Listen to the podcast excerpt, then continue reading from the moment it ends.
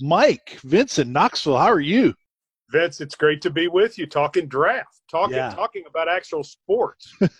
Thank goodness. I know you have been very thankful for this process and and obviously with your podcast that you've continued the OTP podcast, you've continued to to talk NFL and with this draft it's given you a lot of content and I know a lot of us football fans are very thankful for the fact that this draft is continuing. Well, for us doing the OTP, we have done position previews Dave McGinnis and Rhett Bryan broke down over 400 players preparing for this draft. Wow. Coach Mack still does what he did when he worked for NFL teams, and he's taught the process to Rhett. So they are sort of our um, Mel Kiper and Todd McShay, if you will. And what we've had them do is they have done seven separate editions of the OTP where they talk about specific positions. We combined tight ends and offensive linemen uh, because it's not a great year tight end depth wise. And we did all of the linebackers together. We did outside and inside linebackers together. So if people are interested, they can go to TennesseeTitans.com, go to the podcast section, and you can hear any of their breakdowns. And that's been fun. And then we visited with John Robinson and Mike Vrabel and did it where they could be live with season ticket members watching. And so season ticket members got to submit their own questions. And all of this just with the general idea of listen, uh, we, we don't have sports right now, but we, we do have the draft. It's something that we can do safely because, as you know, the draft is going to be done with everybody in their own homes and it, it's something too, Vince. If we're going to play at some point, mm-hmm. the players have to be allocated, and that's the part of it. I know there have been some who have said, "How can you do free agency? How can you do the draft?" And I get it, and and I don't think anybody in the NFL means to be disrespectful, but if we are going to have a chance to play, the free agents have to know what team they play for, and these rookies have to know.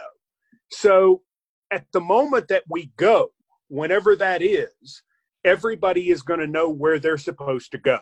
So I, I, think it's it's probably been absolutely the right thing. And listen, sports is an outlet for people anyway, always, but yep. even more in this instance. You, you know, even in a normal set of circumstances, there's war and death and taxes and splitting the atom and, and brain surgery and dealing with cancer and you know all these things that are real problems and we're educating our children. Sports is always you know just on the outside but even more right now it's on the outside. It's still a great escape if you will. And i think the draft is going to be that for a lot of people you visited with both John Robinson and Mike Vrabel you have during this process. Can you share a little bit about how you think the execution of the draft will go? Whether it's just maybe the Titans are going to do it a little bit differently for everybody else, or if there's a mandated system, how to submit their picks and who's going to be where, that type of thing? It's a great question. There is a mandated system in terms of some equipment. Uh, but and and a lot of that is for protection. It's to make sure that um, connections stay not only secure but online. I mean, you don't want to lose your feed when you're on the clock. Right. So you have some of those things, and then you have technological support from your own IT department. One of the things that John Robinson changed when he became the general manager, and it's something that Mike Vrabel also embraced, was a total change in communication technology as it goes to our draft board. Mm-hmm. Used to, you walked in and you put things on a magnetic little thing and put it on the board, you know? And now, when John Robinson changes the board, he changes it electronically. And so they don't have to go and, you know, the director of college scouting doesn't have to go in his office and change the board. It's changed for him automatically. Right. Well, john did all of that when he came in all of the scouting, all of the football, all of everything became computer and became iPad and became a network. Um, the draft room it, the draft board itself is virtual. It is it is no longer a, a, a, physical draft board like what we used to have. They would write the names on the walls. That isn't done that way anymore. So I think the fact that our two executives are both 44 years old mm-hmm. and came out of the technology era is a huge advantage to the Tennessee Titans. We're already hearing stories about teams who have, you know, GMs in their 60s towards 70 who are like, well, what do we do here? Our two guys have no problem with that at all. Plus, and most importantly, they have teenagers. So if they have any questions, they can just go to the teenagers. The other thing the Titans have, and I don't know if other teams have it or not, but so we have an IT department that just works with football. Mm-hmm. We don't have an we don't have an IT department that is just for the whole building. I mean, we have guys who do that, but there are certain specific people who work strictly with football. If if a coach's computer goes down, if a scout's computer, you know, anything like that, there are people to work on that because since we've gone to so much technology, they needed people specifically put in charge of those areas. So I think that's been a huge deal for us in all of this. Outstanding. So, do you know how the actual execution of a submitted selection is? Are they holding up a dry erase board and making sure that you see the name? Three to four people have the uh, responsibility of submitting it in different ways uh, to make sure that it gets seen. What I think is going to be interesting is I don't think we're going to see the 10 minute rigmarole, uh, you know, where we wait for mama and grandmama to kiss baby as he finds out he's been picked by the Jets, or you know, dad to give him a big hug, and sister and brother to you know get their selfie with him. At the, I don't think you're having that this time. I, I think teams are not going to fiddle around with it. I think if they're picking Jim Smith from State U, I think they're going to submit that pick and I think if there's going to be a trade, I think the trade will be will be executed right at the start of the 10 minutes because I think everybody is afraid even with the grace period they say they're going to give teams, I think everybody's afraid they won't get their pick in on time and they'll get jumped. Again, I, I think the league is going to going to give them some leeway on the 10 minutes on that Mm-hmm. But I still, I still believe very strongly that you're going to see this thing move faster because people don't want to take a, chance on having some sort of issue. You know, sometimes teams sit there for the whole time just to drag it out. I don't think this time because I, I think everybody wants to make sure that you know because listen, if you don't get it in and you have some sort of problem, and you've got an owner or a general manager that you have to answer to because you didn't get your pick in right, somebody's getting fired.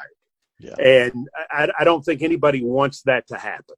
Before we talk about the Titans and some of the things they might do with that first round pick, are there any other trends that you anticipate with this year's draft, at least early on in the draft?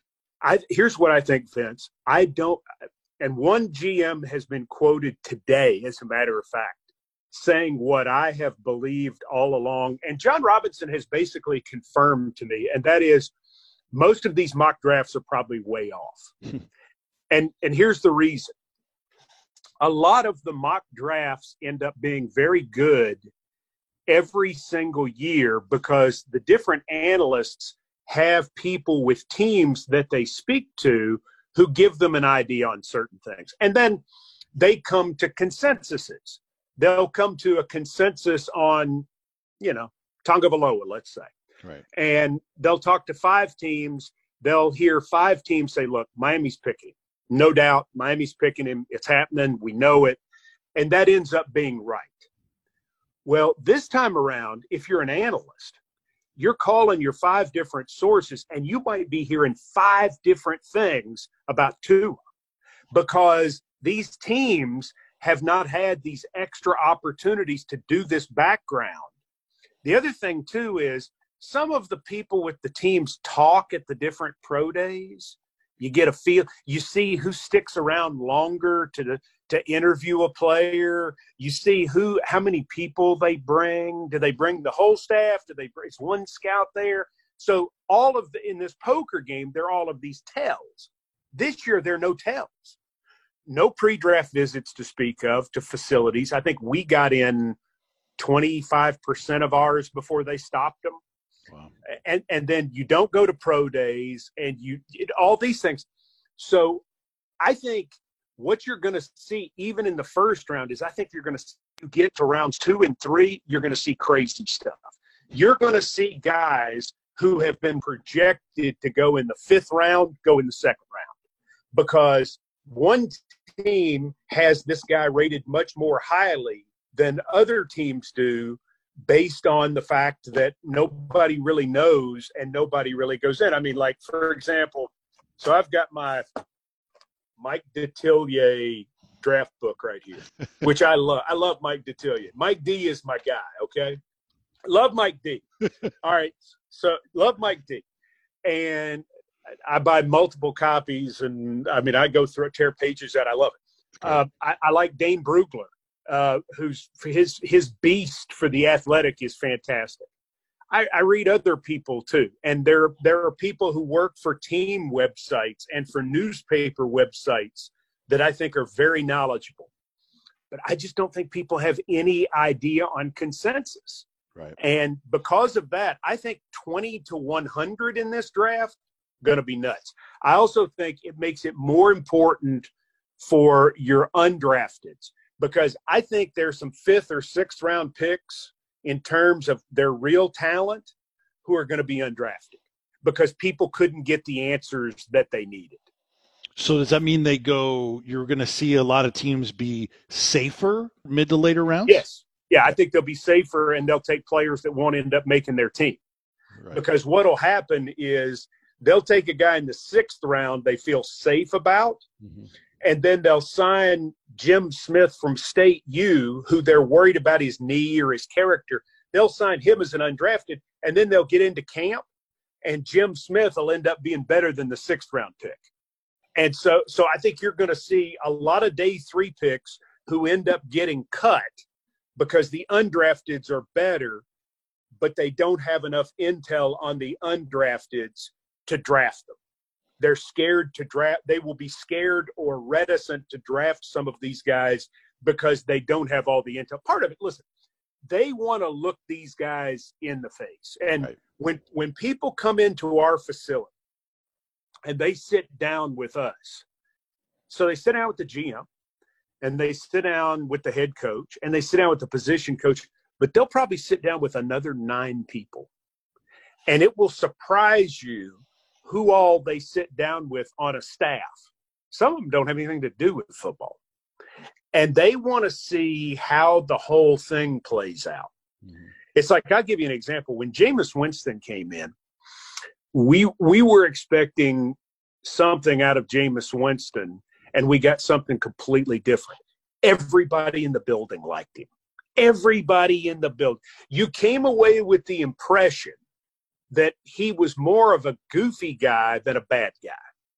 He was, and that and that was what you know. The intel was saying when they did all the, the research, when they had the private investigator, the security guy, do all the research. That's what came back. But then when you met him, you said, "I like this guy." You, I mean, you totally got it and and then there's some people that you meet i'm not going to go into that but there's some people that you meet that you don't like Right. You know, and then there's some people who are nice to the people they think they're supposed to be nice to, and then they ain't nice to anybody else. You know, uh, so so not having those in-person meetings and not being able to answer those questions that put you over the top one way or the other, it's a big deal. I've asked NFL people this before, and I want you to reiterate it if you could, if that's how you feel in that private investigating, in those interviews, the NFL all teams always have the answers to the questions, right? 100%. They just want to see how that player is going to answer them. They love truthfulness. Right. They they they love when a guy's had an incident and or, or some situation come up. If he sits here and says, "Let me tell you what, I, I cheated on the test," And the reason I cheated on the test was because of A, B, and C. Doesn't excuse him. Right. But what it tells you is it's a it's a character trait that's involved in football specifically because they want people who take responsibility. If you miss a block, if you don't cover the right guy, if, I mean those things are going to come up. Are you a are you a finger pointer? Are you a whiner? Are you I mean the the character that comes out, we've all made mistakes. Mm-hmm the character that comes out in those instances are you a defensive person are you are you coachable in these ways could you say listen i made this mistake when i was a young person but my high school coach got a, a hold of me and I, I changed in this way and you see I mean, it's a lot of like what went on with jeffery simmons mm-hmm. i mean the, the jeffery simmons thing that was so important is he never shied away from his responsibility. He never made an excuse about what happened. But what he could say is, here is my body of life for the last three years. I have improved.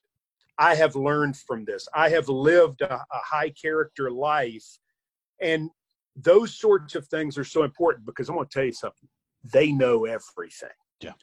I mean, they know more than the government. I mean, they they know they can find out if you think you're going to lie to them, and this is one reason they hate this process of not having these interviews is because they can't look these guys in the eye and see how they would handle what comes up. Um, you know, th- those sorts of things are are so vastly important because they want to know that you're going to tell them the truth when you ask them because they're making a massive investment in you not just in as a player, but as a human being. In those mock drafts that you talked about, I know they're going to be less accurate this year, but you see for the Titans, defensive line, offensive mm-hmm. line, cornerback as positions. I mean, certainly you when you pick 29, you could always end up going best player available and go mm-hmm. off of that board. Just give me your thoughts on some most likely directions the Titans might go at that spot. Okay, let's start with the broad view, and that is John Robinson has put himself in a position where he doesn't have to do anything. Okay. So, so, and that is always John Robinson's default move in what he's going to do in free agency and what he's going to do in terms of re signing.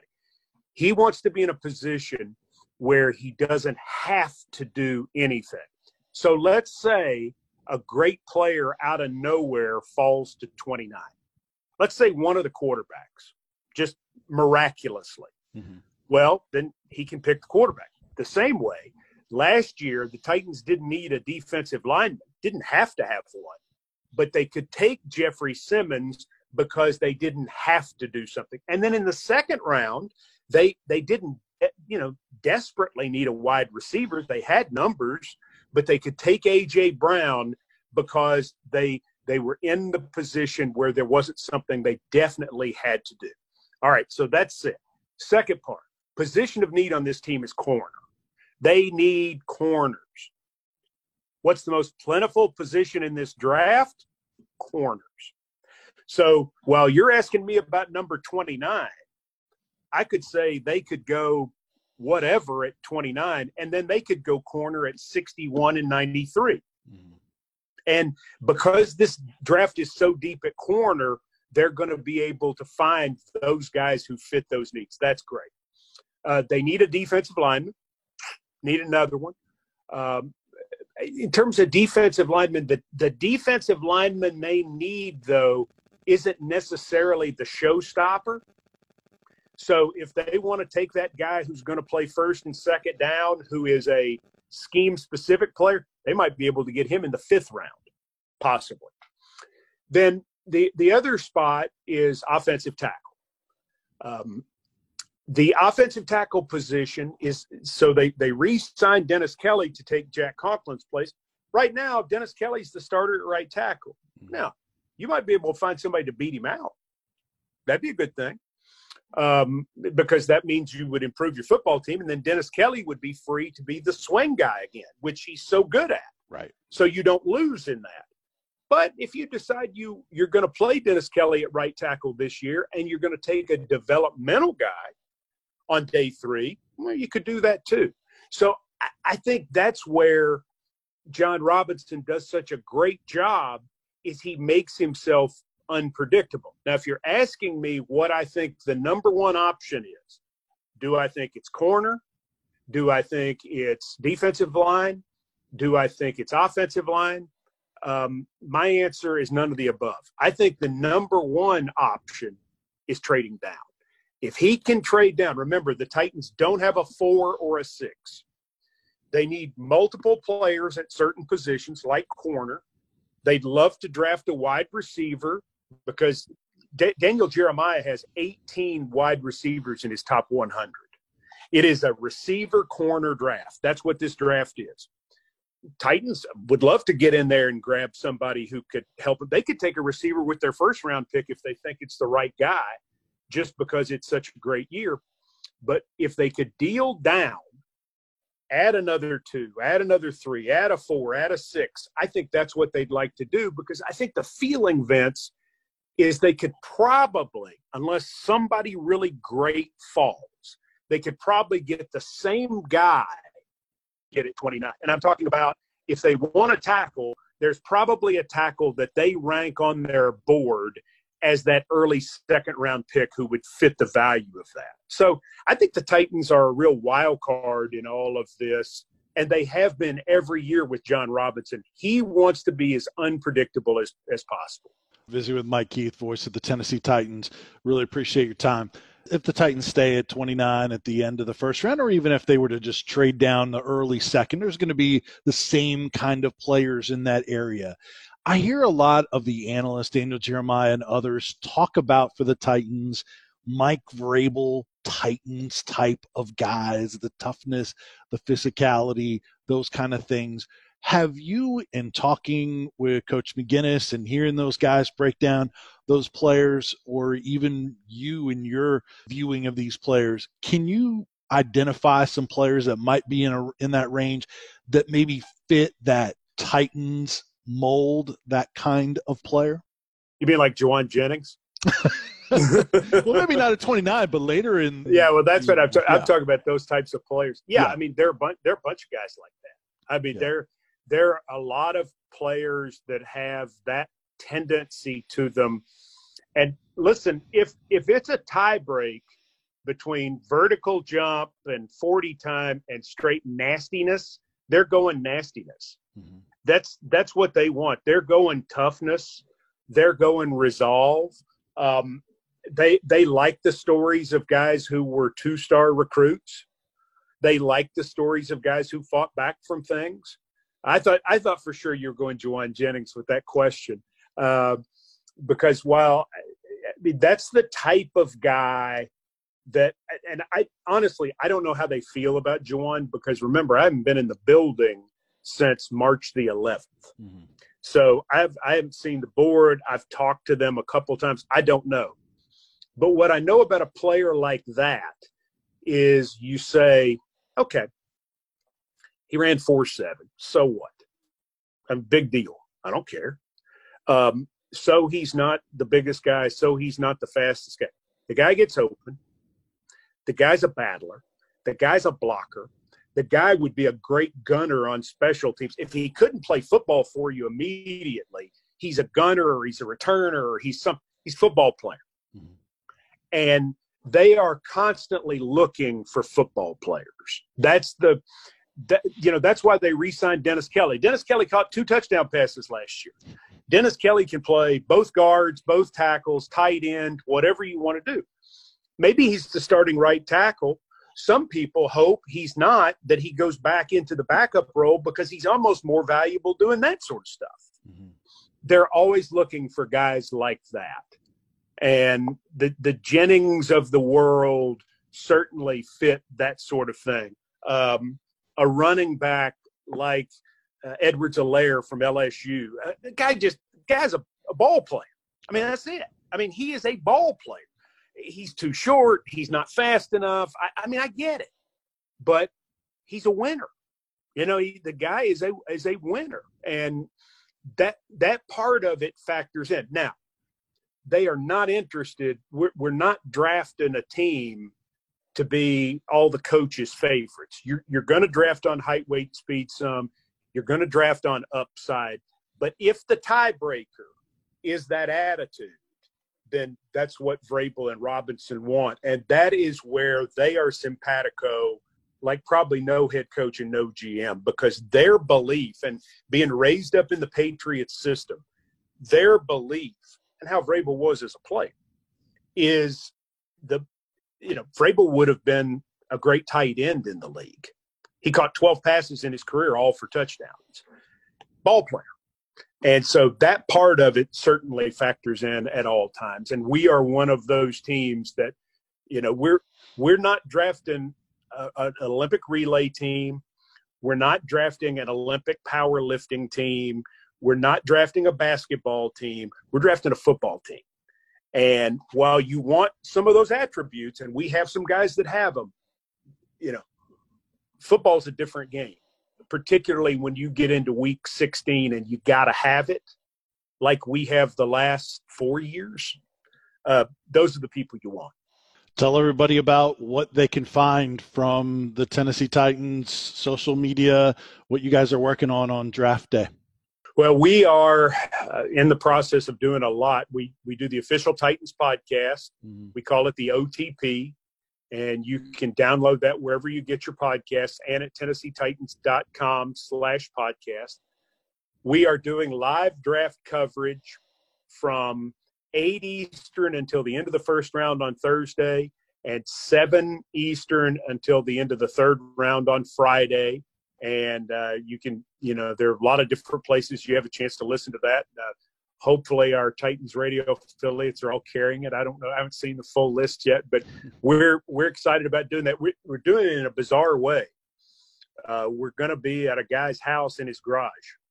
Uh, we have we have the road gear and that we take that we take with us when we broadcast, and we've got it set up to where we can all be apart, but we can all still see each other, and that way we're being safe but we know Titans fans and our Titans radio partners love to love to have that sort of coverage, largely because of Coach Mack and Rhett, and Jonathan and Jonathan Hutton and I kind of uh, we we sort of uh, we feed them the ball. You know, that's that's our job is to get them the ball and let them run with it. It's really a great weekend, and I'm excited.